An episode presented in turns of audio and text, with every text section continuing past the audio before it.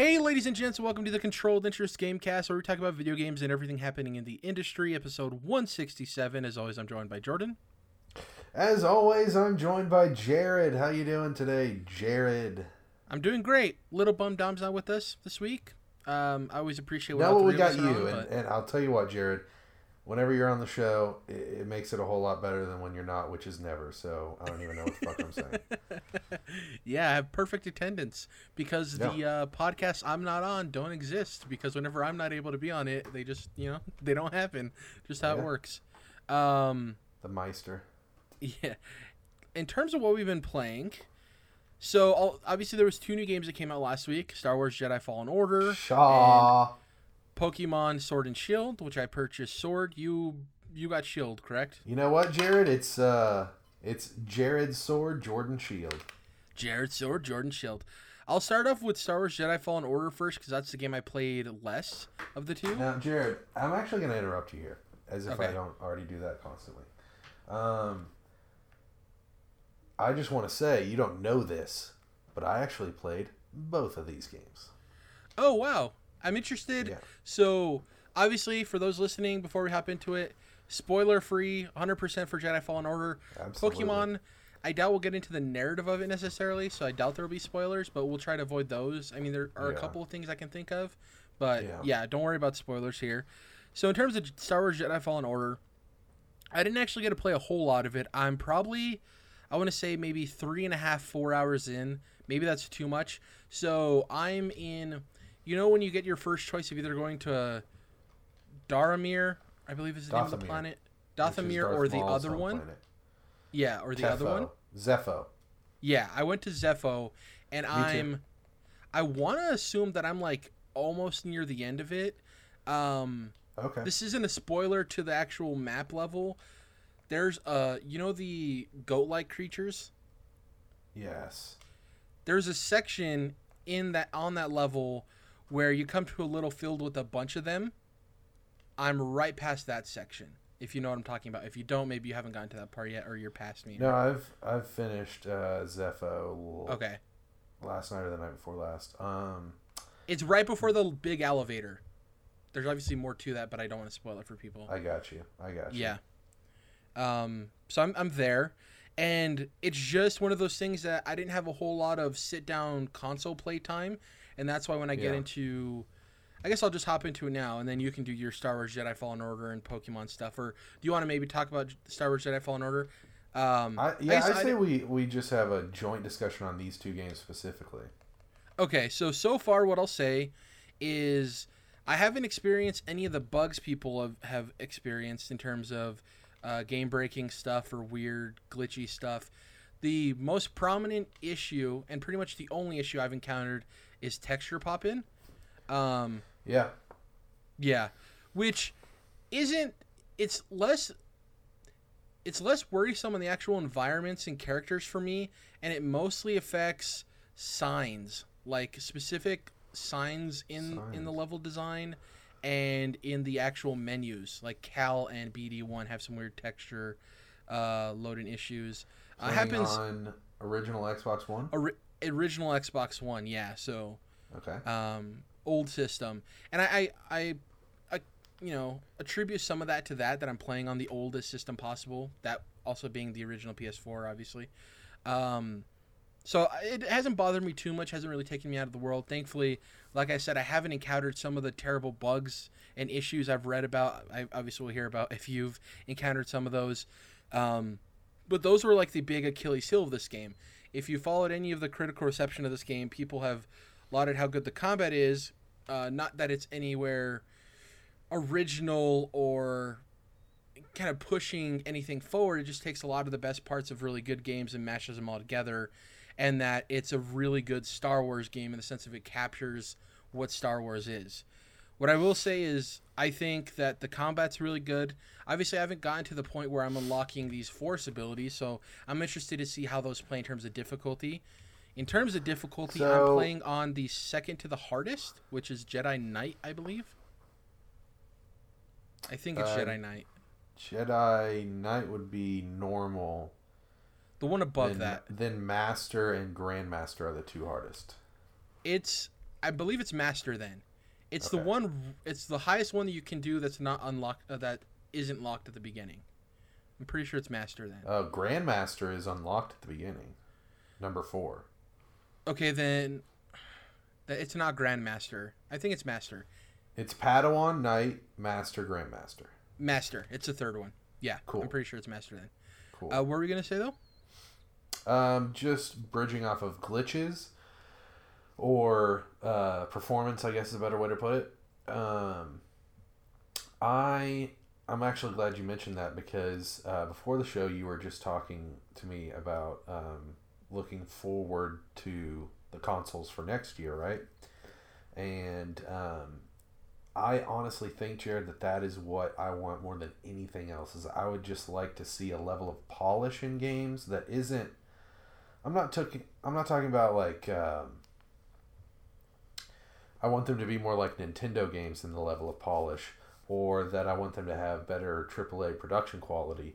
I'm saying I would like to see um, some of the loose ends tied up, some of the seams to be sewn up, where uh, texture pop-in is a great example of that, like you're talking about, or another thing that I'm seeing in uh, Jedi Fallen Order is like, I'll get done with a really great cutscene between these two really realistic characters where the Uncanny Valley isn't that bad and it's really engaging. And then the cutscene ends and my character's standing in view of the camera and then, like, boom, the character that I was just talking to pops up next to me, you know? And it's like, oh, yeah.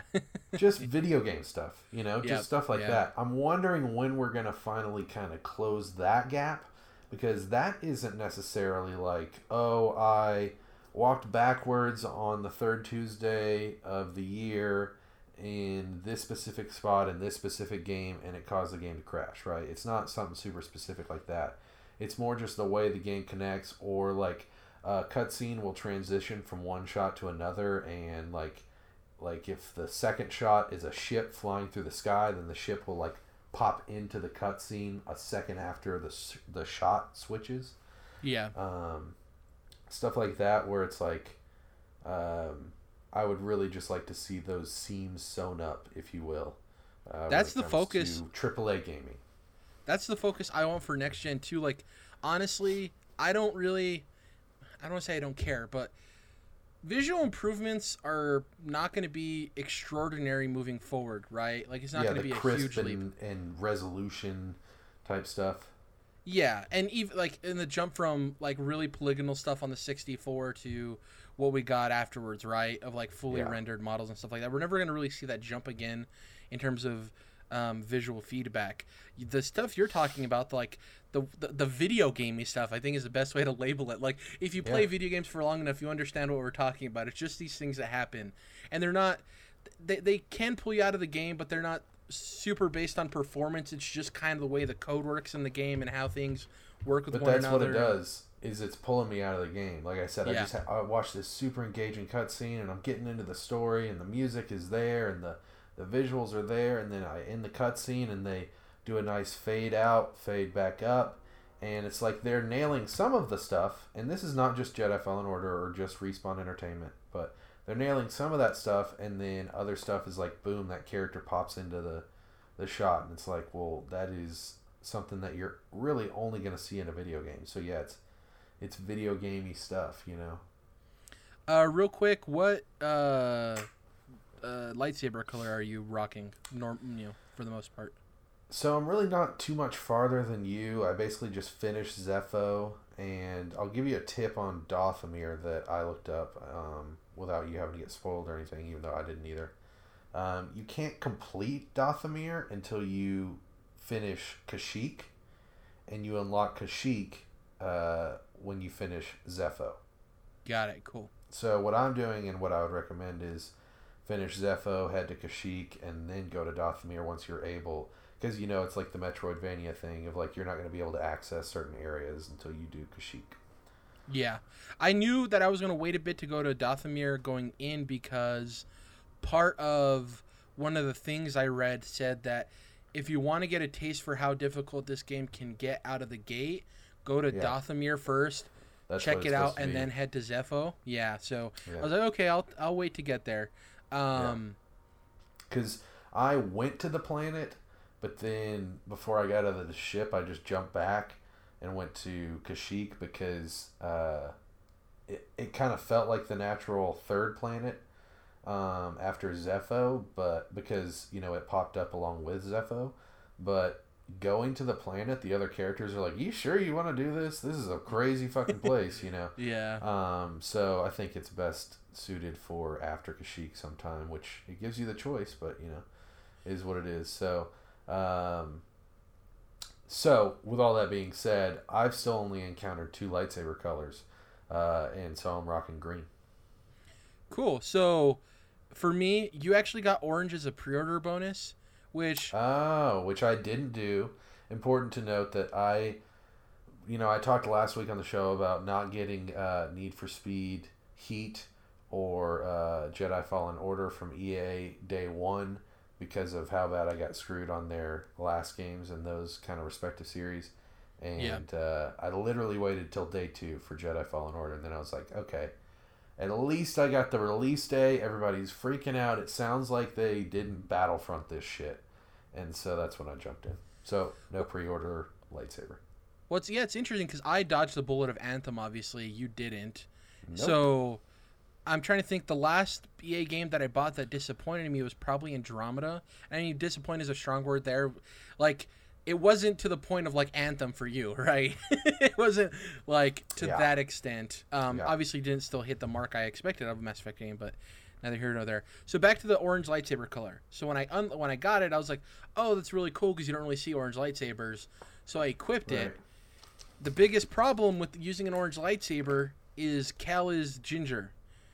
So, it just doesn't feel right. It's weird. It's like, oh, the redheaded dude's rocking an orange lightsaber. It's like a very, like, oh my gosh, you got me, Jared. it, it that took me out of it. You know what I mean? That completely removed any kind of immersion I was having because I was like, it just is bad. Like, if you if you were to see something Star Wars related and the ginger dude has an orange lightsaber, wouldn't you have a bit of an eye roll? You know what I mean? It's like, that is so funny that you brought that up. I didn't even think about that. It is, yeah. Dude, I've honestly, like, since you just, like, straight up called him a ginger, I'll be a little more delicate. I have thought about it being, like, how many main character protagonists, not even of games, of of even movies, can you think of that have red hair, that are men? Like, redheaded women are, are always in fashion, right? But, like... redheaded men don't. They usually get the short end of the stick, kind of thing, you know. So, I think Archie and um, Riverdale is like the only shining example because he's like the heartthrob in that show. You know what I mean? Right. Other than and that, I can't really. That is a total dye job, you know. They couldn't even like yeah. get an actual so-called ginger on the show, you know.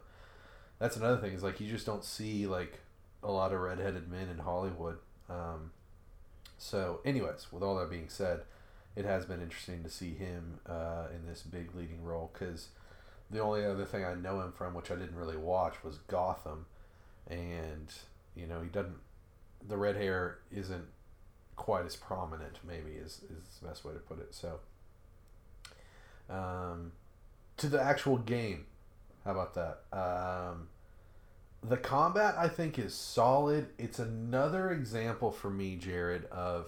people looking at From Software games and going, wow, this is fucking dope. Let's do this in our game, in our God of War, in our Jedi Fallen Order, you know?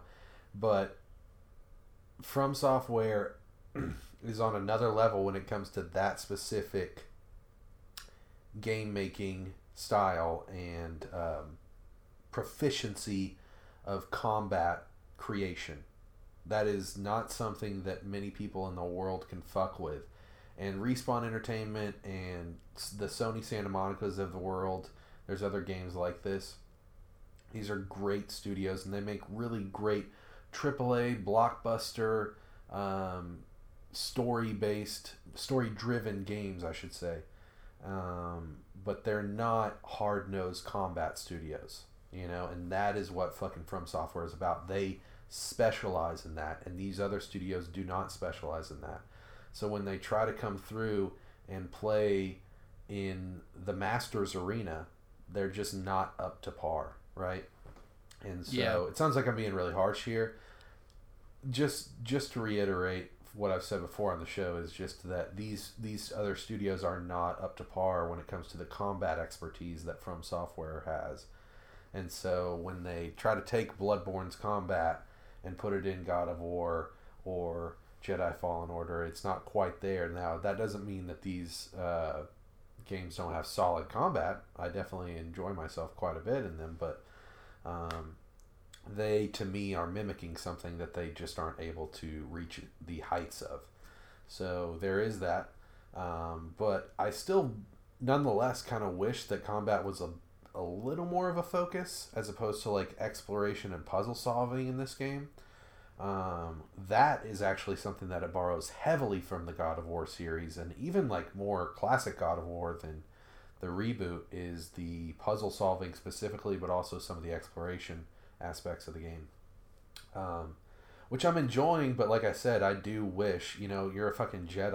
I would, I would love if it was uh, more kind of on the From Software side of things, where combat is a bit more of the focal point of the experience. But nonetheless, I'm still glad to have a deep story, which I am uh, enjoying quite a bit, you know, four or five hours into the game. Um, maybe a little more than that, but um, I think I've made it clear at this point that I've needed uh, a bit of a rejuvenating experience when it comes to Star Wars, and I think I'm really getting that so far with both The Mandalorian, uh, first couple episodes, and now first few hours of Jedi Fallen Order. So I'm very glad uh, when it comes to the whole Star Wars of it all. We'll see about episode nine here in a month or so, but um, from that aspect, I'm definitely enjoying it. Um, and I do think it is it was worth the purchase. I'm I'm cool that I bought it, and uh, I am I'm excited to play it, you know, and and you know, recently that hasn't always been the case with me uh, when it comes to video games. So I can, I, that may be the best praise I can give it, is just that I, I'm excited pretty much every night to come home from work and, and throw her on. The thing I love about Respawn, too, is not only have they, so far in my experience, too, and I think even by the time I finish this game, I doubt I'll be down on it by any means. I might have some more criticisms of it, but I yeah. doubt I'll be actually down on it. The thing with them is they've they finally delivered a Star Wars game that Star Wars fans or people who are just like partially interested in the franchise can be proud to say they're playing. It's not like a, yeah, I'm playing Battlefront two, you know, one of those kind of things. Right. And right. in the same year, they delivered a, ba- a battle royale game for m- a more mature audience that can actually compete, quote unquote, obviously not literally, uh, with Fortnite, um, because we had P U B G, but it isn't as polished as Apex yeah. Legends is, right? So shout out to Respawn. Uh, to the lightsaber point, uh, I obviously blue's the default one. Uh, that's not a spoiler. It's in all the trailers and stuff. I went with green as well. Um, it just felt Love right it. for him. I don't know. I, I went through both of them and I was like, am I feeling blue? Am I feeling green? Obviously, I tried the orange. I was like, eh, no. So yeah, I'm rocking green no as well. Orange for Jared. I think I'll end up with purple once I unlock it, but you know, we'll see. Yeah. Um, would you like to move on to Pokemon? Yeah. So I've already beaten the game. Ho ho! I've have thirty-two hours in it. Good lord! It, it yeah. hasn't even been a week. No, no. Uh, and it's just because it's one of those. It, it being on the Switch and being handheld, I did play maybe an hour or an hour and a half on uh like docked, but yeah, majority of the time it's just been like, I have some free time. Let An me pick it up. An hour of those thirty-two hours was docked. Wow. Yeah. And I think it's wow. just like the the muscle memory of I've always played Pokemon games handheld. You know what I mean? Um, right. So it's just it's it's home there. Uh, what I will say, and I know Dom would hate this because uh, he's so down on Animal the look of Animal Crossing and Pokemon. Yeah. Yeah. For me, I think, obviously, this is a step in the right direction for Pokemon, and I would like it to take another step, but this it's a really pretty game for a Pokemon game, and I hate to qualify it like that, but coming Ooh. from Sword and Shield, I'm really enjoying it. I love the the scope and the size of things, the way they look. Obviously, it's still, you're, you're exploring the same size of areas, essentially. You don't have more room to explore outside of the wild area. Um, I, like I told you on, I think it was last week's podcast, This is the first game I've ever done where I immediately boxed my starter Pokemon and ran with a team of six other Pokemon. Dude, okay, let's jump in right there because I looked at them. I agree. Water's not great. The water uh, line is not great. But I think uh, the grass is cool, even though the middle one is a weird yellow color. I think it should be green. Um, yeah. And, dude, I'm loving my fire evolution line. I have seen, I went ahead just because you scared me. I went ahead and checked what the evolutionary line was, because I, I like Scorbunny. So I was yeah. like, I could just keep him from evolving as Scorbunny. And then, dude, the, uh, fuck, I don't know what the middle one's name is. But he looks like a goddamn Naruto fucking ninja shinobi, and I'm I'm super into it, and I He's... like the third one, too. So the middle evolution of Scorbunny, I think, is the best non-base design. Like, I think the three base designs for the okay. starters are all cute. I think Scorbunny's middle yeah. evolution is far and away the best middle evolution. Uh, oh, dude, both awesome. Sobble and Grookey's middle evolution change color for some reason, and they're both ugly. The yellow Grookey evolution looks bad. If they just made it green, I, I think it looks cool otherwise. Uh, Scorbunny's final evolution is, is fine. I don't think it's terrible, but I have an I like anti-fire it. starter agenda that I've pushed for, for every generation. Ultra pro fire starter agenda. Yeah, and to me, I was like, I'm not going to get Scorbunny and level it up to its middle evolution. Uh, it just seemed like a waste of time when I can maybe spend some more time leveling up a Pokemon I do love. So what I did is I went in and I was like, I don't want to use any of these starters personally. I'm wow. going to look at all of, I'm going to not look at, but I'm going to explore and find, because I didn't know about any other uh, new Pokemon outside of the ones they like. Uh, promoted, so like Corviknight, the taxi cab uh, bird, and maybe a yeah. couple of the other grass ones, and Drednaw, which is the big turtle guy. But there yeah. was a, a bevy of new Pokemon that I didn't know about. So one of them is Toxel, who's a little like purple baby dinosaur now, guy that's... You've beaten the game. If we can, I would like to not be spoiled on any Pokemon. I I, I know what you're talking about, the one you just mentioned, but... Okay. Um...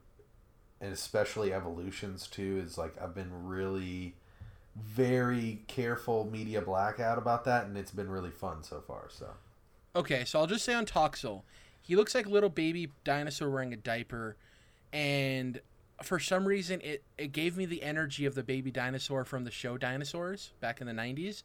Okay. And that baby, most people don't know its name. I didn't know its name, I had to Google it. That baby character's name that says not the mama, not the mama, his name's Sinclair, which I just thought was a cool, like, original-sounding Pokemon nickname. So I I nicknamed it Sinclair. Okay. Not going to spoil its evolution. I'll leave it there. Yeah, but yeah. what I will say is it's a poison type it, uh, as a base, and it turns into a dual type when it evolves, which is really cool. Um, that is cool. Another cool thing about this game that I found out after the fact, because it's a cutscene you see when you beat the game, and this isn't spoilers, so don't worry. It's like a weird side little thing, is... So, obviously, Grookey's final evolution is playing drums, right? There's... They made it a point in this game to have a set of ev- uh, about four or five different Pokemon that in their final evolution are music-related. So, at the end of the game, there's a band playing of Pokemon. And it makes sense based on what they're doing. Spoilers! It's like... it's not, I don't think it's spoilers. It's not like... Uh, You're uh, talking about the end of the game. It's spoilers. I mean... I'm not yeah. upset by the spoiler, but it's spoilers. It's like midway through the credits, as credits are going over the screen. It's just like a little cutesy. Could not be thing. more the end of the game. Exactly, yeah. Um, I really enjoy a lot of the gym leaders. I thought the story for a Pokemon game was unique enough to what the other ones have done. Um, there wasn't... Just finished Fire Gym and got to the next... town, did a couple little things. Okay, so one thing I know that there's different trainers for each version. Oh. I think I think I have the fighting gym leader and you have the ghost gym leader. Gotcha. Because the fighting gym leader is, uh, if I was a weeaboo, she'd I'd have a body pillow of her. She's super cool. Holy goodness. She, Cheers. The only reason I'm saying that is it's it's a really cool design for a, a Pokemon gym leader in the sense of she's she has to be either Polynesian or something, She comes in. She's like a, a kickboxer. She has like a like gray hair, but like silvery gray hair. She's not not like an old lady or anything, but just a really cool design. Uh, yeah. Probably my favorite gym leader in the game because her her team, in comparison to gym leaders of previous games with fighting types, is a lot more varied and interesting. Uh, that's one thing I will say too, without spoiling it, is as you go on, the gym leaders do some interesting, uh, unique things for a Pokemon game in the terms of how you fight them and how you set that up, and all the gyms in general. What do you, think you know about this by now. Uh, I think Dynamaxing is lame. Gigantamaxing yeah. is really cool. So the difference yeah. there for people who don't know is Dynamaxing is the gimmick uh, mechanic in this game where you hit your bracelet thing and your Pokemon grows ten times its size. It gains some health, it gains some power, and it has access to uh, Dynamax versions of moves. Uh, yeah. They're type-based. So if your Pokemon has two different electric moves and two different rock moves, when you Dynamax, those two electric moves are technically the same move. They're not different yeah. moves. When you Gigantamax, and this is when your Pokemon has a high enough Dynamax level, which is a separate thing you can upgrade through items you get in the game. And I think just wow. through Dynamax fighting, like uh, turning it into Dynamax. Gigantamax changes the physical appearance of certain Pokemon. At launch, people thought it was only like eight Pokemon, but now that the game's been out in the wild, excuse me, there's been like, I think upwards of twenty that have had different various forms. Me personally playing through the game, I've seen about probably twelve to fifteen of them, and they drastically change the look of Pokemon. Um, you're not going to have uh, Bay or Bia. Bay? B? B. I'm going to go with B.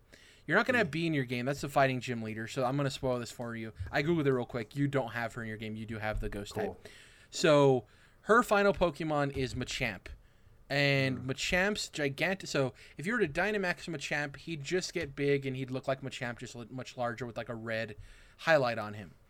The Gigantamax version of uh, Machamp, and this isn't a good version because he's probably the least creative change, but he he he gets orange veins that, that uh, float throughout his entire body. All four of his fists start glowing like they're on fire, and his face changes a little bit too and has like volcanic eyes. There's so it's visually similar to what they were doing with the character designs in Mega Evolutions. Yes, Gigantamax is Mega Evolutions. Dynamax is they just get bigger. That's the best way to describe it. Where there are physical changes. Some not so much and are not super interesting like Machamp.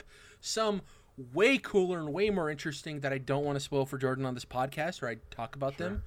them. Um, what I will say is I'm currently in the post game of it. Uh, some interesting stuff going on. I haven't explored everything you could fully do. Um... But what I will say in terms of there's this whole obviously national dex problem that people had where not all the Pokemon are in the game. I like that because this will be the first time in a Pokemon game where I'm going to try to hunt down and get everything in the national dex. And I can actually accomplish that because there there's only need to I, trade. Exact. Well, you, well you, I do need to trade because there's Pokemon not in Sword that are in Shield. Um, sure, but I don't sure. need to go back to previous generations of Pokemon or anything like that. Um, I had a blast with it. There's some quality of life things it does that are really great. The fact that you can access your Pokemon boxes from anywhere and you don't have to go yeah. to a P C yeah. is like one of the best solutions. And I know people are saying, that's something they should introduce ages ago. And like, yeah, we can sit here and say that about a lot of stuff, but I don't really think that kind of conversation is interesting. The fact that they finally added it, I think, is good. And it shows that they understand that they have to change because Pokemon is such a franchise that moves at a snail's pace in terms of adding and changing things, that them actually yeah. changing something like this is good. Um, I haven't explored the wild area enough to give full comprehensive thoughts, but I have played enough time in it to say that I do think it is a step in the right direction once again. There's been some people who have said it didn't meet their expectations and it was overhyped. For me, I never got that. I never felt it was overhyped. I never felt that they pushed it as some Breath of the Wild-esque thing. I, I just never got that personally. It never felt like that. Um, yeah. People said it wasn't as big as they thought. I thought it was, for me, I, it was bigger than I thought. And maybe that's coming from the point of, I understand the franchise in terms of, uh, going back to what I just said, them moving so slow in terms of yeah. doing new innovative things, that when I heard, oh, there's going to be a new wild area, the pessimist in me, the contrarian, was like, oh, it'll be a decently sized area. So I thought of it as smaller than what it, what it actually was, you know? So um, let me give you my current party, Jared. Okay. And I would say most of these are my best Pokemon. I've got a couple in the box right now that I just needed to make room for lower levels to train some. Real quick, what do you think about the essentially having like uh, the E X P share uh, introduced into this game? I think it makes the game everybody whole... get, everybody in the party gets experience points whether they battle or not, which was a thing only reserved to the was it E X P all was the item in previous games where everyone would get some. Yeah, kind, there was E X P share like that this. You could give to a specific Pokemon. Oh, okay, there you go. Um, I would say it makes the game a lot more accessible to people and less grindy, which I do appreciate. Oh, yeah. Yeah. Um, it does make the game easier if you yeah. understand type advantages and you can set up a party of Pokemon you like because you can ride with that crew throughout the game. Um, it makes uh, breeding or trying to get the National Dex easier because I can put a group of, of guys I'm trying to evolve and level up in my party and I have to worry about using them and swapping out. So I do think it's a balancing yeah. act. Like I said, I think it makes the game a lot more accessible. I think it makes the game a lot less grindy. I never found myself at any point grinding this game. I naturally leveled up at the pace of hitting right. these gyms at the right time. So I think both of those outweigh the fact that it makes the game easier because to this point, I haven't played Pokemon for the difficulty because it's never gotten more difficult. You understand what I'm saying? If they had shown that the game yeah. would progressively get more and more difficult, I'd be disappointed that this was a step back. But because that hasn't been the case of the Pokemon franchise, I'll take the accessibility and the the removal of unnecessary grind. And the the sure. cool thing with that too, though, Jordan, is because all of my Pokemon are leveling up, I never felt the need to lean on one specific Pokemon. I could yeah. interchange them and move them back and forth because it's not like, oh, I'm battling. Okay, for instance, uh, the grass gym was your first gym too, right? Yeah. So say I had a far, fire shard, right? Scorbunny. Yeah. Go into the the grass gym. I'm like, okay, heading to there. I'm like, okay, I see that the first gym's a grass gym. I'm going to level up my Scorbunny a bit so he's a, stronger so I can have the type advantage and go through.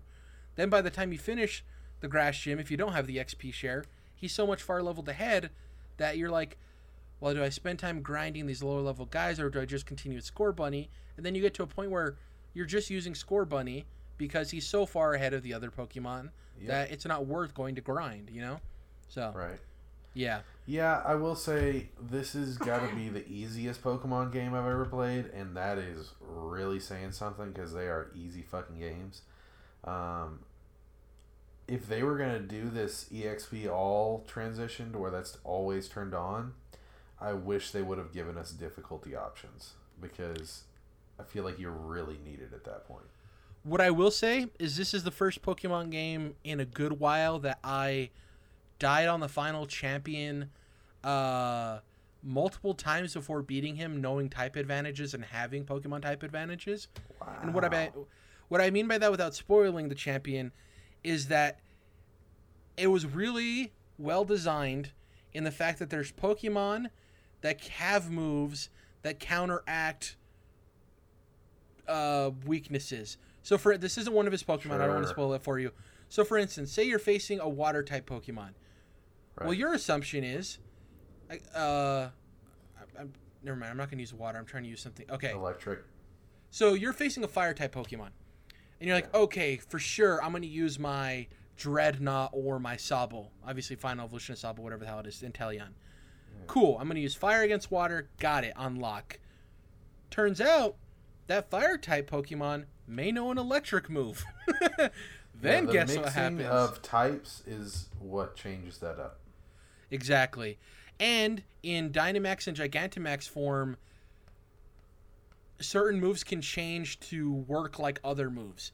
So Solar Beam, for instance, is a normal type move in this game, but the moment mm. a Pokemon that has it Gigantamaxes, it, it it works like a grass type move. Uh, that is weird. And that comes in handy later on in the game too. So, yeah, it's not super difficult. I, I do wish, yeah, there, it's a, it's to the point now. Pokemon needs to understand that they do have uh, their demographic is young kids and a huge generation of people who are older that play the games. And I do yeah, think man, that they... Like, quit acting like it's only kids playing this shit. Exactly, yeah. Um, yeah. So I'm hoping we might get that in like a D L C update type of thing. That would be cool if there's like a Master Quest version. But um, my party is a level thirty-one Machoke. Cool. Um, I have a level twenty-eight uh, Growlithe. Okay. I have... Uh, do you want to know uh, nicknames? If you want, sure. It's up to you. Machoke is Uppercut. Okay. Uh, Growlithe is Flame Claw. Okay. Uh, Raboot, which is the evolution of Scorbunny, which is a bad name, uh, who looks like a shinobi from Naruto Shippuden. Um, is named Sparktail. Cool. Eevee is uh, just Sylvie. Uh, Vulpix is named Noska after Noska of the Valley of the Wind, the Studio Ghibli movie. Ghibli movie. And uh, then my Drednaw is named Sharpshell. Ooh, cool. Yeah. I'm surprised so, you're. I'm surprised you're rocking two O G guys in Machoke and Growlithe. Dude, and I've honestly, and Vulpix, um, I've honestly been rocking a lot of O G characters and Eevee, Jared. I've got four out of six are original one fifty-one. Hmm. So, um, big into that. Have I, I think they're cooler Pokemon than the newer ones, personally, is the biggest reason why. Um, and then the two that I do have in here are cooler, newer ones. I also really love uh, the two new Fox Pokemon, or the Fox Pokemon that has an evolution. Uh, um, Thievul? Thievul, yeah. So, what's the first one? No clue. I just Can't remember, remember the second evolution. But it's like, they're still like mining cool, creative things out of like a Fox, where...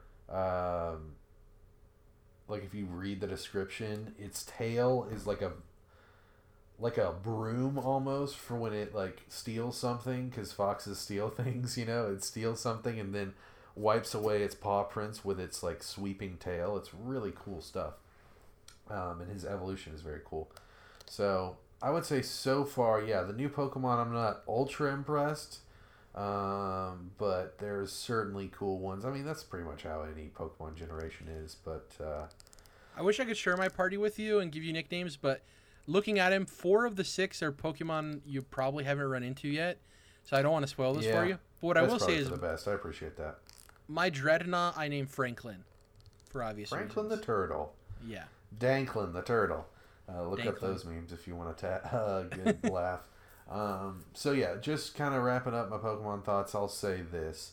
Um, you talk about the franchise moving at a snail's pace, and I think that's what's most disappointing about this game. I am certainly enjoying myself, uh, probably not nearly as high on it as you are. I'm like ten hours in, I would say. Just finished the third gym. And, um... yeah, it's just the fact that I was my brother was sitting over here uh, last night, and I was like, dude, the the game that taught me how to read when I was three or four years old, uh, Pokemon Red and Blue versions, um, is not that fucking different from this game that I'm playing now, Pokemon Shield. Like, really, when you get down to brass tacks, they have not changed very much at all. Uh, and the the very few, I would say, quality of life improvements are nice, but they could be a lot. Just like I was saying with Borderlands, it's cool that they have a couple of little things in there, but as far as this series has uh, been, or as long as this series has been going on, I wish that there was a little bit more to it uh, than what we got. Um, I think, you know, Nintendo games are not... to me, they're like closer to like what we get as a double A game on other systems. Now, they're certainly more polished than that, but um, you know, you're not going to get voice acting usually. You're not going to get uh, like the graphics aren't going to be as good because it's on a less powerful system, so it looks like a double A game from the P S four.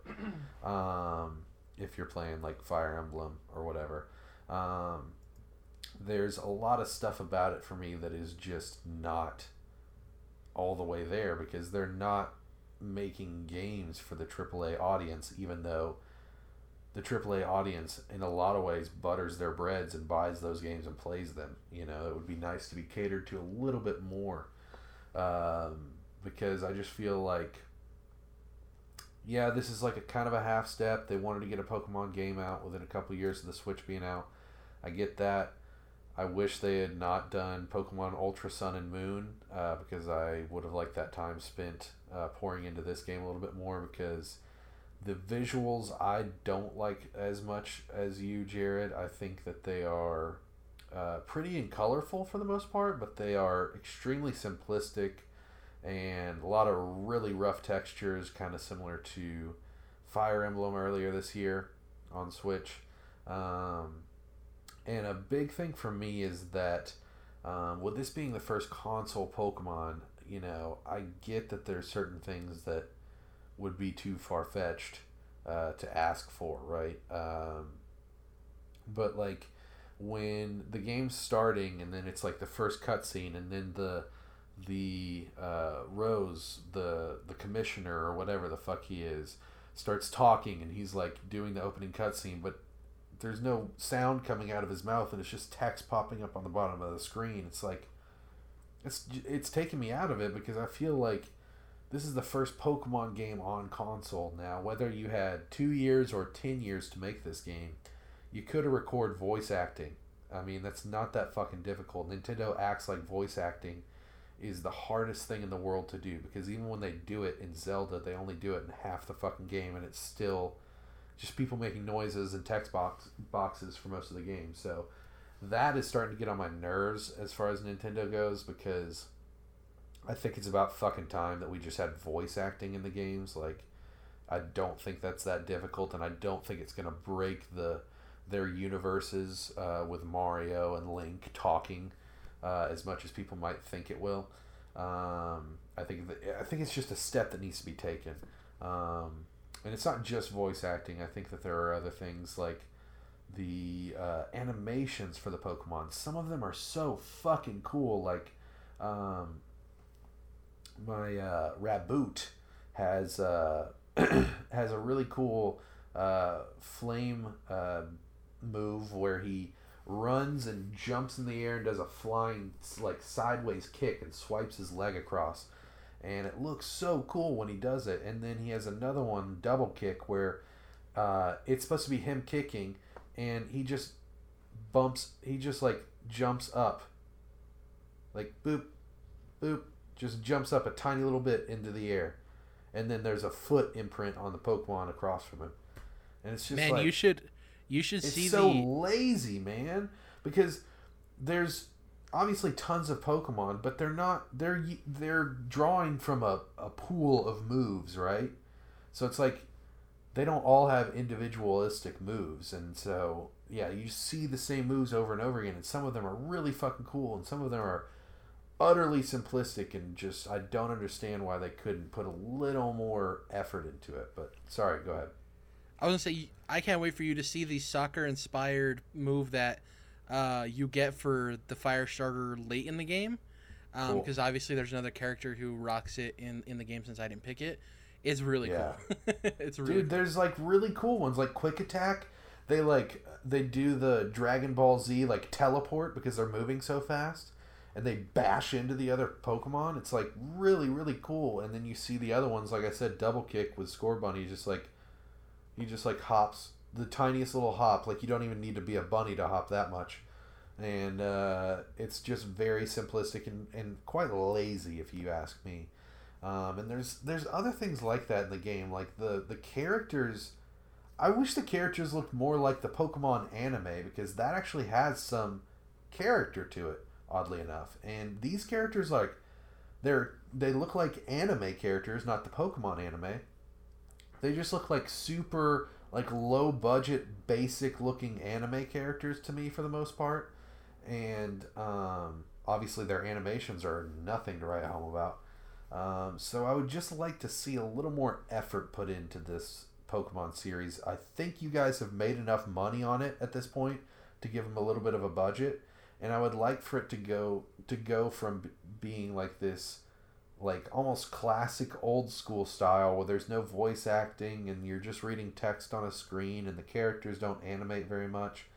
I'd like it to go from that to being a fully fledged console R P G that still holds the core tenets of Pokemon, but doesn't have, it doesn't feel like it's stuck in the past like this game does in so many ways. There's a lot I love about it, but a lot of it is just like, I mean, the, a lot of things are just like H D versions of what we were getting on the Game Boy Color in the nineties, you know, like the, the battle animation screens and, and the name, like naming conventions of the characters, like you're battling Lass Christina, you know, you're battling Biker Jared, whatever, you know, it's like not everything needs to remain the same. Not everything needs to be this like hallowed tradition of cute little Pokemon um, hallmarks, you know, like some of these things can change and we can still have that core Pokemon experience without it starting to, honestly, it's felt stale for years at this point. And the fact that they brought it to a home console and finally did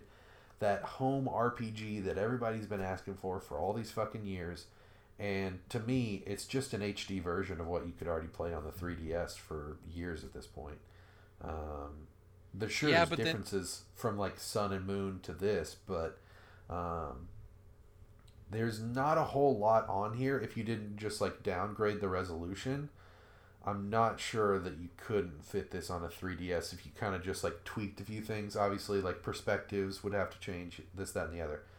But you're not pushing anything outside the boundaries of a handheld console, which that's what the Switch is supposed to do. It's supposed to be a handheld console that can push into the boundaries of a home console.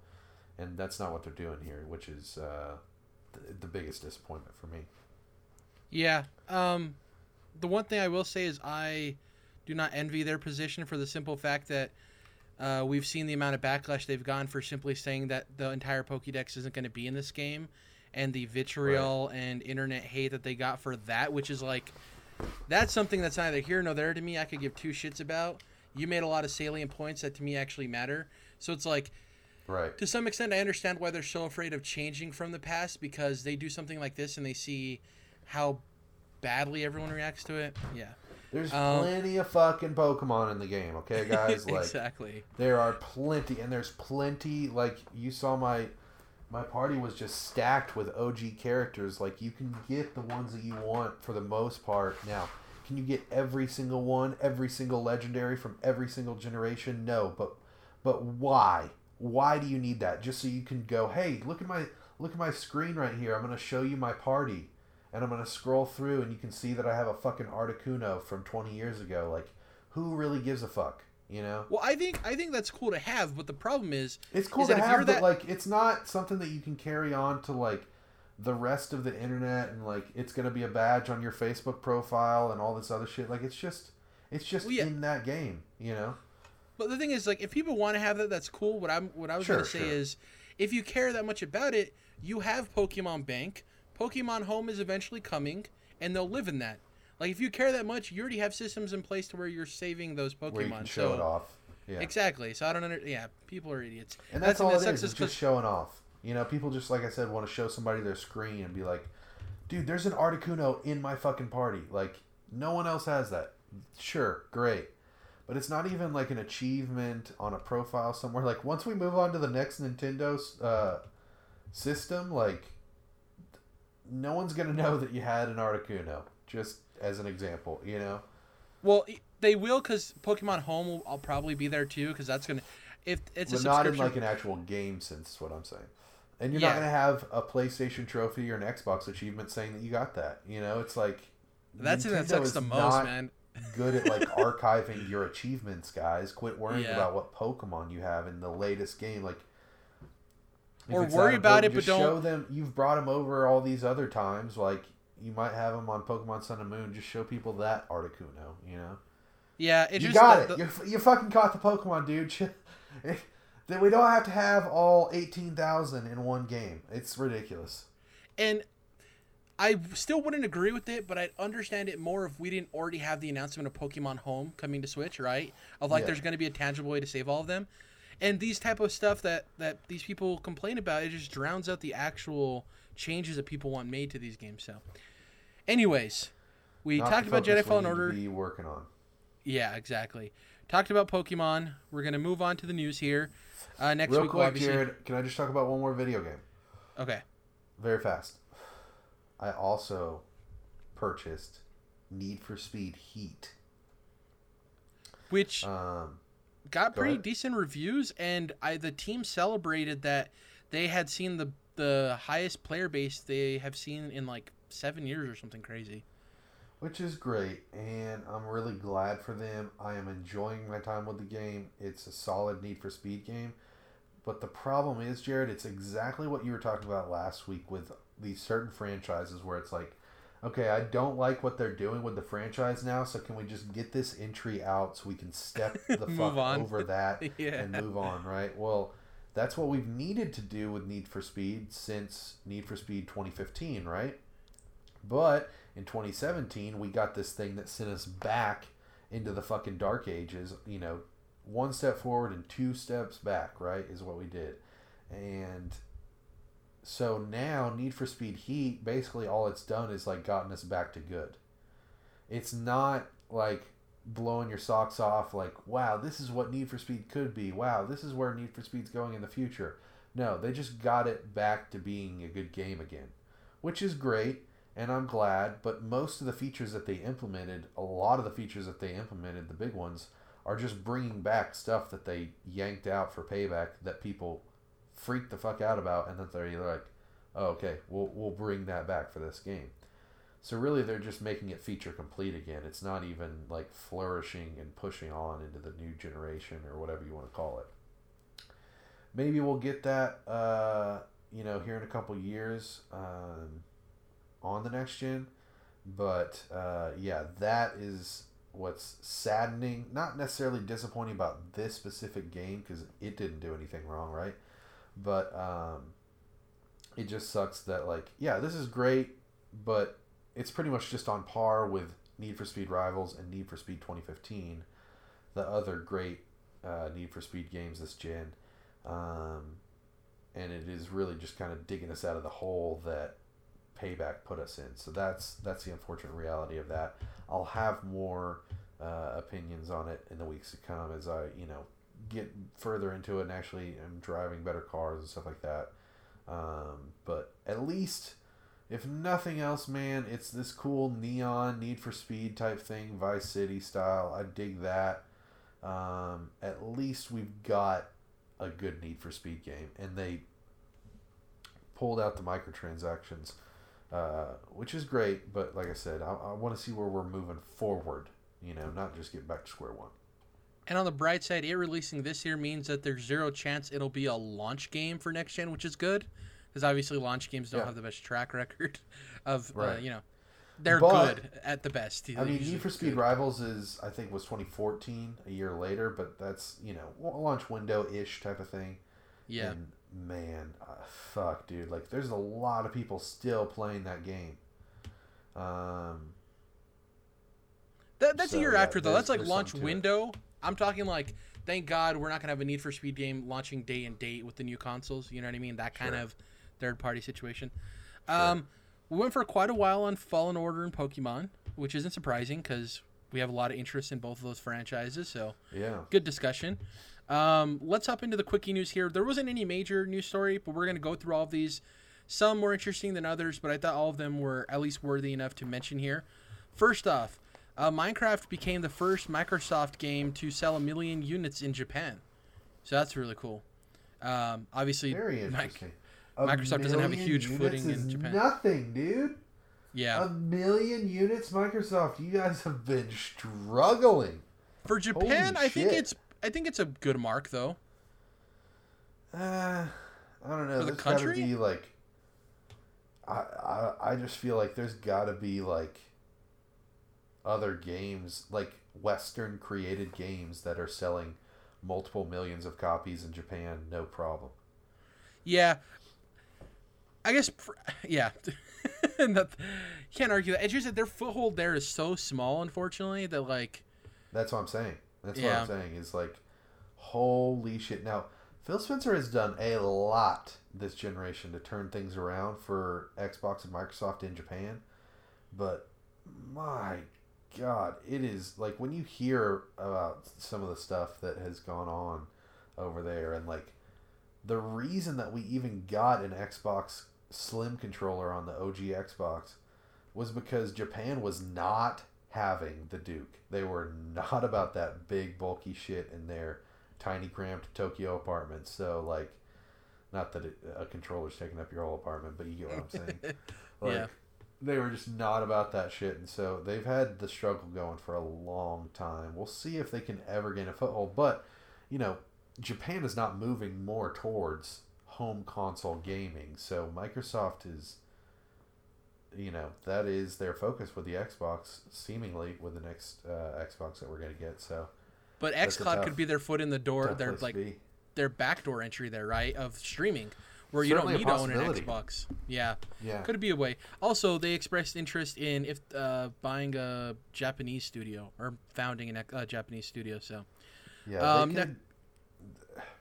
It's weird, man. Like, when they try to do exclusive games that are from Japan on Xbox, it always seems to go weird, you know, scale bound or whatever, but we'll see. Best of luck to them. Uh, Blue Dragon was, was pretty well received.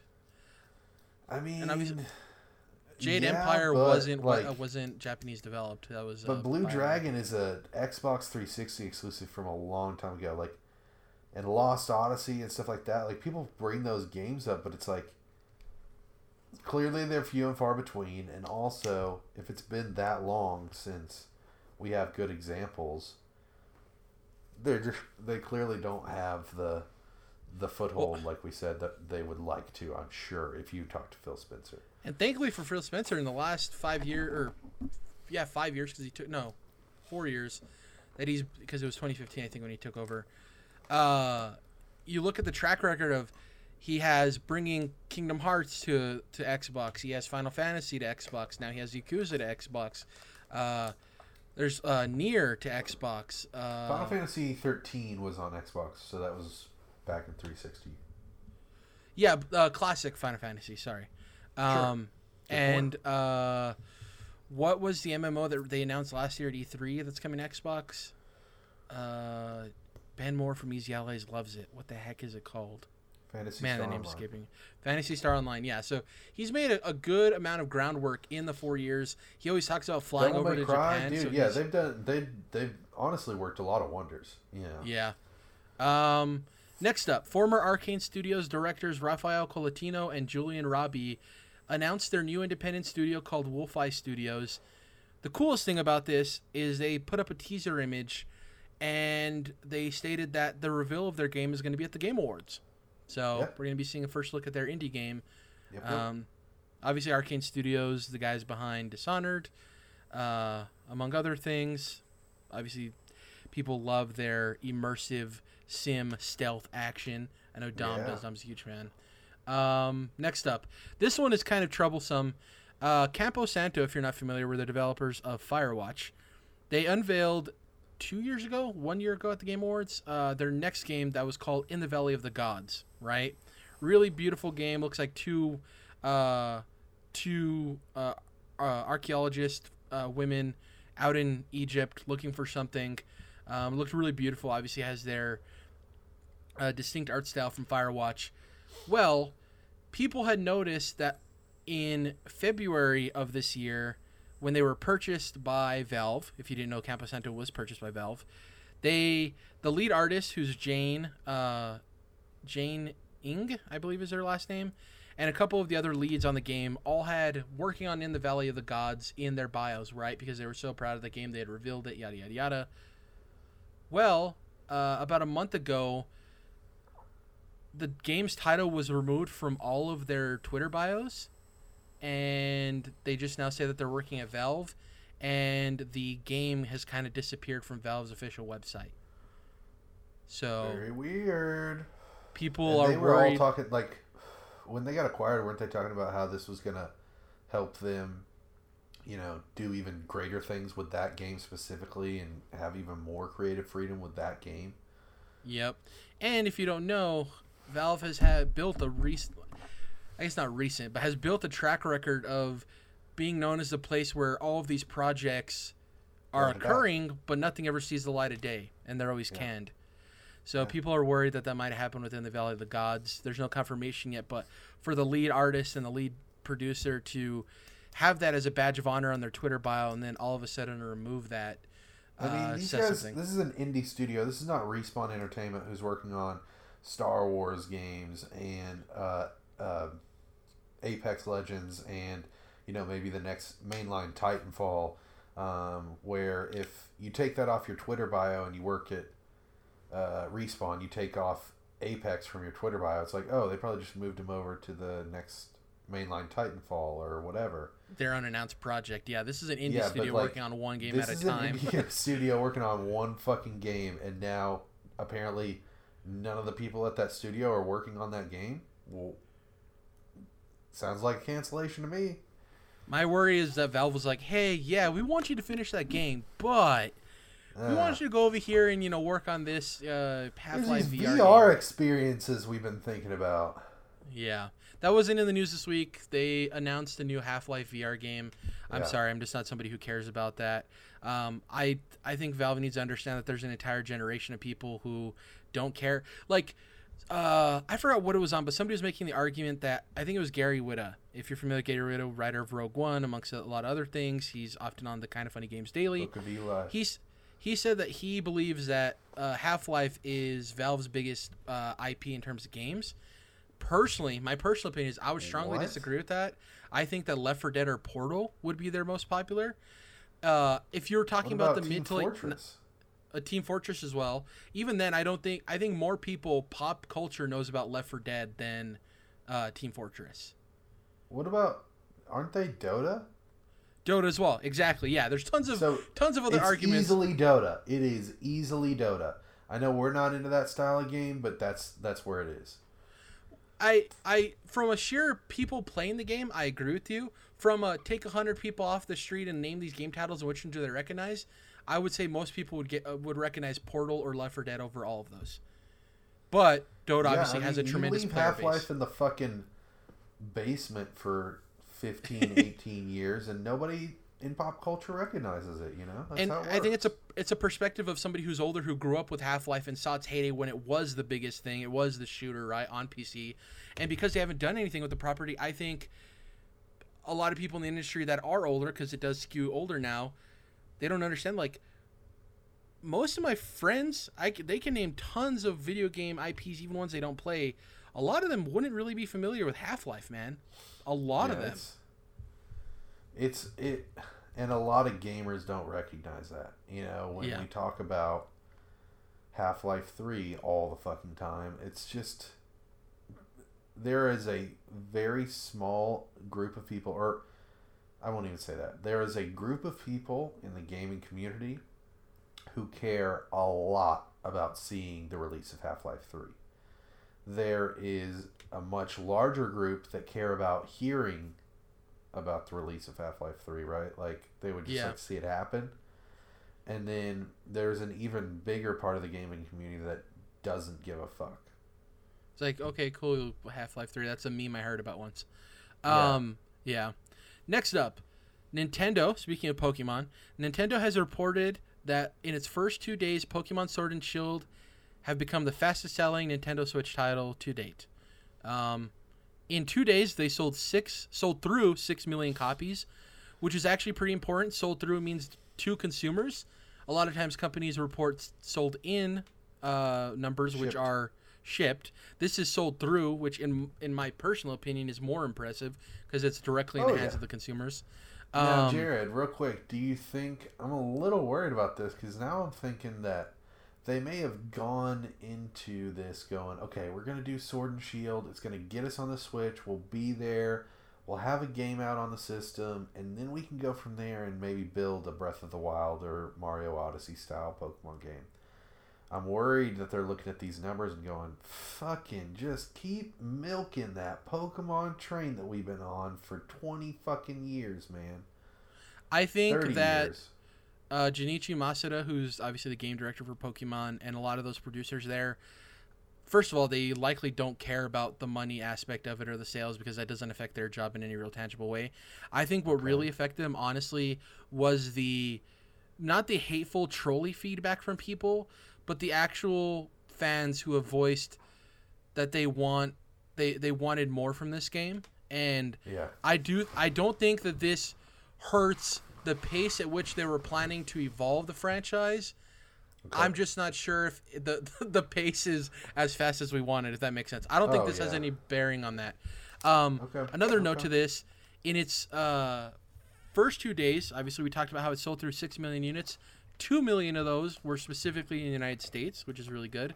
And that opening alone makes it the eighth best-selling game on Switch for those two days. So more than likely, this game is going to shoot to the top. Pokemon games always do. Uh, they're, uh, man, they're they're gold. No matter how, I mean, they're never terrible. They're never, oftentimes they're never great. They're always, for the most part, good. Good. And no matter what, they sell like hotcakes, man. Fly off the shelves. Are we gonna have another spinoff next year, twenty twenty? Uh, I can't answer that question without spoiling the game, Jordan. When you finish the game, we can have that discussion. Oh, I didn't even think about like a third version, uh, like Pokemon Spear or whatever. Yeah, I, I want to talk to you about that when you finish. Wait, the wait, game. wait. Go ahead and tell me, because there's a very big chance that I don't finish. I don't really finish Pokemon games. You know, I don't even finish a lot of games, period. So, one of the neater part. This isn't super spoiler. One of the neater parts about this game is they introduce some side characters that go through a process of starting to train with other gym leaders to eventually take over for them. Uh, so, so the my leaders. assumption is playing through that, and some characters. I'm gonna spoil this bit for you because it's not huge, hugely important to the story. You know, Sonya. Do it. Uh, the she's the, the scientist, the redheaded scientist girl. Yeah. By the end of the game, she takes over for her grandma as like the professor of the region, right? Got so it. That's one character I assume in the third version she's going to actually be set in stone, the professor. There's another character who's training with one of the gym leaders because that gym leader isn't necessarily in the best spot to continue being the gym leader. So I guarantee you in the third version, they're going to take over that gym, right? They'll be the gym leader of that gym. There's another person who has a, a relative who is the gym leader who might not be in the best place to continue being the gym leader. And she necessarily doesn't train with that person, but you talk to her a lot and you kind of figure out like, oh, she'll probably be the gym leader in the third version of the game. Like there's a lot of stuff in there that's like, I could, it could easily be nothing, or it could be they're setting this up so that way there's a little bit enough of a change so they can sell that third version with some changes to what's going on, you know? Now, um, if we don't get, let's say, Pokemon Spear next year, Pokemon Axe, uh, are we getting, you know, Pokemon Let's Go two? Uh, I believe the Pokemon uh, company said that they're not, they don't have any immediate plans to make any follow-up Let's Go games. I could have sworn I saw that uh, on a headline. Could have been, just been a miss... They can quote or something, but I could have sworn I saw that. Are we uh, getting a Pokemon game next year, Jared, on the Switch? Uh, yes. Mainline, I don't know. I wouldn't doubt if we and got would like. Would you consider Pokemon Spear to be mainline? Yes, those got the it. Third version is always mainline. We right. might see Pokemon Pixel Cross. We might see something weird. We could see Pokemon Spear. Um, I'd be interested to see if they evolve on specifically the wild area because that is so tied to the Galar region that we get a Sword and Shield two situation just like we did with Black Black and White and Black and White two. Um, and that'd be really interesting if they use that as like, okay, we nailed the wild area in this. Let's take it to the next level. Um, because for them to do Black and White two and just put a two on the end of it was pretty crazy, you know, for the Pokemon franchise. That never happened. They always changed the name. Right. So if they want to expand specifically on the wild area concept, I wonder if they would do that. Or, I mean, the United States is a pretty big country. Imagine how wild that would be if the the game where we do see a tangible change in the wild area is next level, right? That yeah. It takes place in a United States style uh, region, because obviously the regions are all based on real world locations. Um, interesting. We getting it, uh, D L C for this game? Substantial D L C, not just no. like extra Pokemon. I don't think so. I think we could just see an update where they Pokemon add like items. Gen one Pokemon or something, but nothing substantial now. Um, yeah. Lastly, this is the last bit of news before we close out. Uh, supposed images of the DualShock five have leaked. Jordan, did you get a glimpse of these? From I'll the Japanese Patent Office. I was so, actually looking at the supposed, well, I guess it's pretty much confirmed, the P S five uh, dev kits I was looking at today. Yeah. So this new controller includes bigger triggers, smaller sticks, a U S B port, no light bar at all. They're removing that. And nice. uh, this is something that you'll understand, but maybe listeners might have a hard time understanding what I'm saying by this. The grip on the handles of the controller, Jordan, you know how on the DualShocks they're more cylindrical, whereas on the Xbox they're more of like a triangle, like a Dorito ch- chip shape? You know what I'm talking yeah. about? Yeah, yeah, yeah. Uh, the DualShock five's uh, sharp. handles look more wider. Sharp. They look like they. It looks more like an Xbox controller than a PlayStation controller. They've made them a little bit more girthy and less cylindrical, tubey on them, according to that patent. Obviously, so that patent is a sharper com- feel to it. They're just like a meteor. Okay. If that makes sense. Yeah, this design, I can see what you're saying. Still got that giant touchpad, bro. Yeah, they removed the light bar, kept the touchpad. This isn't super confirmed, but the fact that it came from the Japanese Patent Office and there's some other things leading to it. Uh, it's from Sony. It's a Sony uh, patent. It's like, yeah, this is probably more than likely a DualShock five. Um, triggers are bigger, not much bigger. Uh, obviously, with the headlines, they want people to like freak out, so they just say bigger triggers. That makes you think that they're way larger. They're not. They're subtly larger. Sticks, once again, they're not extremely smaller. They're subtly smaller. Um, the biggest change is obviously no light bar and the handle shapes, um, but even those aren't that drastic. It's not like it's not now an Xbox controller. You know, it's just slightly different than the DualShock four. Yeah. Still Any staying thoughts? in the family. Still staying in the family with the uh, most likely having the DualShock name and look and feel of it as well. Um, so, yeah, not a whole lot to say there. But um, we'll see about that haptic feedback. We'll see if it's, you know, something to write home about. But, you know, I can't be upset here because I certainly dig the fuck out of the DualShock four, I think. Pound for pound, you know, just looking at everything generally, I would say my favorite controller of all time. Um, so, looking like we're headed in the right direction, I could, I would say. Yeah, and for me, it's the Xbox One, and I already know that my controller is going to work on the next Xbox, which is dope. Yeah. And I doubt that the next Xbox's controller is going to be any different than uh, the current one.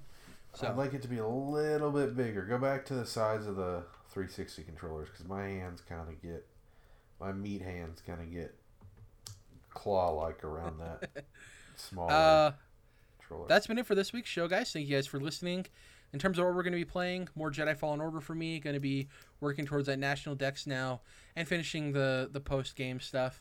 Um, it's not my priority now. I'm shifting my priority to Star Wars Jedi Fallen Order, but still going to be enjoying both of those. Um, I want to get Jedi Fallen Order done in the next week or so, so that way I can hit my backlog uh, of a couple of, like, I want to get to Metro, and uh, there's, I think, a couple other games I want to get to, Remnant from the Ashes, uh, during our, our extended hol- holiday break. Um, for those of you who don't know, before Jordan lets us know what he's going to be playing, uh, we're going to have some pre-recorded stuff in December, some evergreen stuff talking about Uh, predictions for next year and a lot of other things. We will be doing a reactions podcast to what happens at the Game Awards, um, but pretty much everything else in December will be pre-recorded evergreen stuff, and we'll be coming back in the new year uh, with our Game of the Year discussion and stuff like that. So stay tuned for all of that. We'll see Dom next week as well. Jordan, yeah. More Star Wars Jedi Fallen Order, Pokemon, Need for Speed maybe? You gonna yeah, dive back like, in? I'm certainly gonna play all of these games more, but now that I kind of just had that rush last weekend of being like, yeah, I'm having a fun time with Pokemon, but you know, it's been a week, and Need for Speed seems to be, you know, turned around from Payback. Maybe I'll I'll go ahead and download that. What's sixty bucks, you know, between friends, me and E A, you know?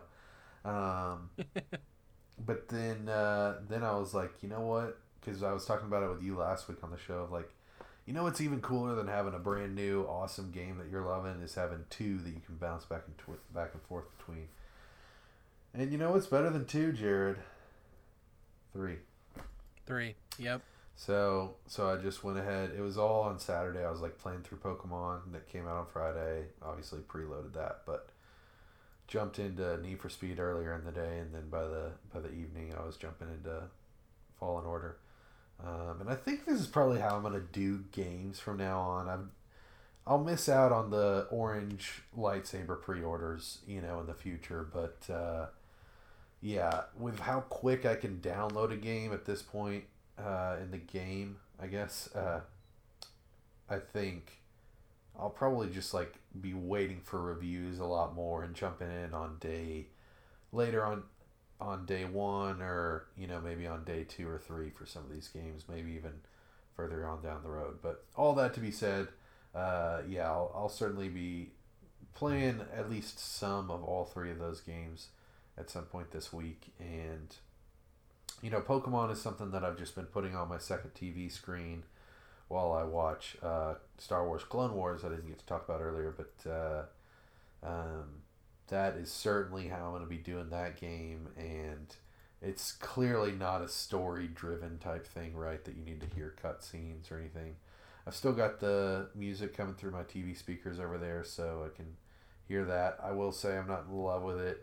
Once again, kind of a disappointment that they didn't bring it on the console um, with some actual instruments as opposed to like really MIDI sounding tracks.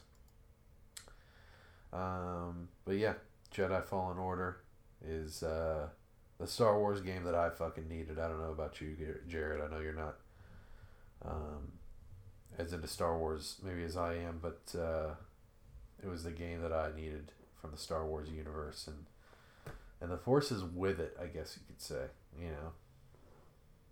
Yeah, um, I I didn't play Battlefront two, so I didn't have that bother me. And then yeah. We're obviously on, I wouldn't say polar opposites, but we're definitely on different ends of the Last Jedi spectrum. Um, but every day, every day, my opinion goes down on that movie. Uh, but we're both really enjoying Mandalorian. We're both enjoying Jedi Fallen yep. Order. Uh, we'll see how episode uh, episode nine fares, but yeah, we'll see. Yeah. Yeah. Um, thank you guys um, for listening. Sorry, I thought you were. I was, my bad. I, I, I do love fucking Star Wars, and so I do kind of like to take stock of that every now and then. Of like, where are we with Star Wars? And so, if dude, if J J can just pull it out, you know, just get across the fucking finish line in this trilogy, from my perspective, and and certainly plenty of others, um, then. I'm going to be really happy with that, Jared, because it means we're walking into twenty twenty, taking a break from the films, which I'm so okay with. We so need that. Uh, we've had, you know, Star Wars movies every consecutive year since twenty fifteen, and so I'm glad that we're going to do that. And but, I think even yeah. if you enjoy the new trilogy like I do, or you're somebody who's hit or miss with it like you, I also agree, like, it's great to have that that... like that time to breathe, right? And it's not going to be yeah. we're not going to be devoid of Star Wars content. We're going to be getting a new season of uh, Rebels, right, in February? Uh, Clone Wars. Clone Wars, sorry, Clone Wars. We're doing the final, final, final, final season of Clone Wars after Netflix already brought it back for season six. We got the Kenobi series that'll happen sometime next year or the maybe year after. twenty twenty-one, maybe yeah. twenty twenty-one, but but it's possible next year, and certainly we'll hopefully be looking at season two of Mandalorian on Disney Plus. And yep. I'm hoping that they can turn it around with the novels, uh, and just that's the one thing is, is is big fucking surprise, guys. Spoilers. Disney drove Star Wars kind of into the ground pretty fast. Um, there's a big hullabaloo about the toys and how that is like a nightmare situation. I think that they've put out way too many lackluster novels. I think that they put out a lot of like decent comics, but they could tighten that up just a little bit more. We're finally, finally getting decent video games. Um, and now we're getting cool live action T V series, which we've never had for Star Wars. We're going to have uh, Clone Wars coming back. Fucking Resistance is ending, thank God. So that awful looking show will be done. And like we said last week, you can step over that log in this franchise and move forward uh, in the animation department. So, yeah, sorry to totally derail this podcast at the very last second, but I feel like when it comes to Star Wars, I can take a deep breath and just try not to listen to the things that comes out of Kathleen Kennedy's mouth. And we're okay. We're okay, Jared. We're okay. Thank you guys for listening to episode one sixty-seven of the Controlled Interest Gamecast. Uh, hopefully Dom's back next week. If you can, please go to Twitter, at C T R L I N T. It's Controlled Interest abbreviated. Follow us there. We tweet out whenever the new podcast goes live or anything else related to video games that crosses our mind. You can follow me personally at Jared underscore. You can follow Dom at Dom's Oreos, or you can follow Jordan at Melomotus. On YouTube, if you search Controlled Interest, we'll pop up. Subscribe there. Hit the bell notification. It'll notify you when we upload new videos, because you can't trust the sub boxes on YouTube because they're... algorithm. They're fickle mistresses. Uh... If you go to iTunes, if you listen to us there, uh, go ahead and hit the review button and leave us a review. Helps us move up the dreaded algorithm there as well, so more people can see us. And on YouTube uh, as well, liking the video, it's all about those those um, calls to action to help us get more viewers. Even if it's one additional viewer each week, it's more than we had the previous week.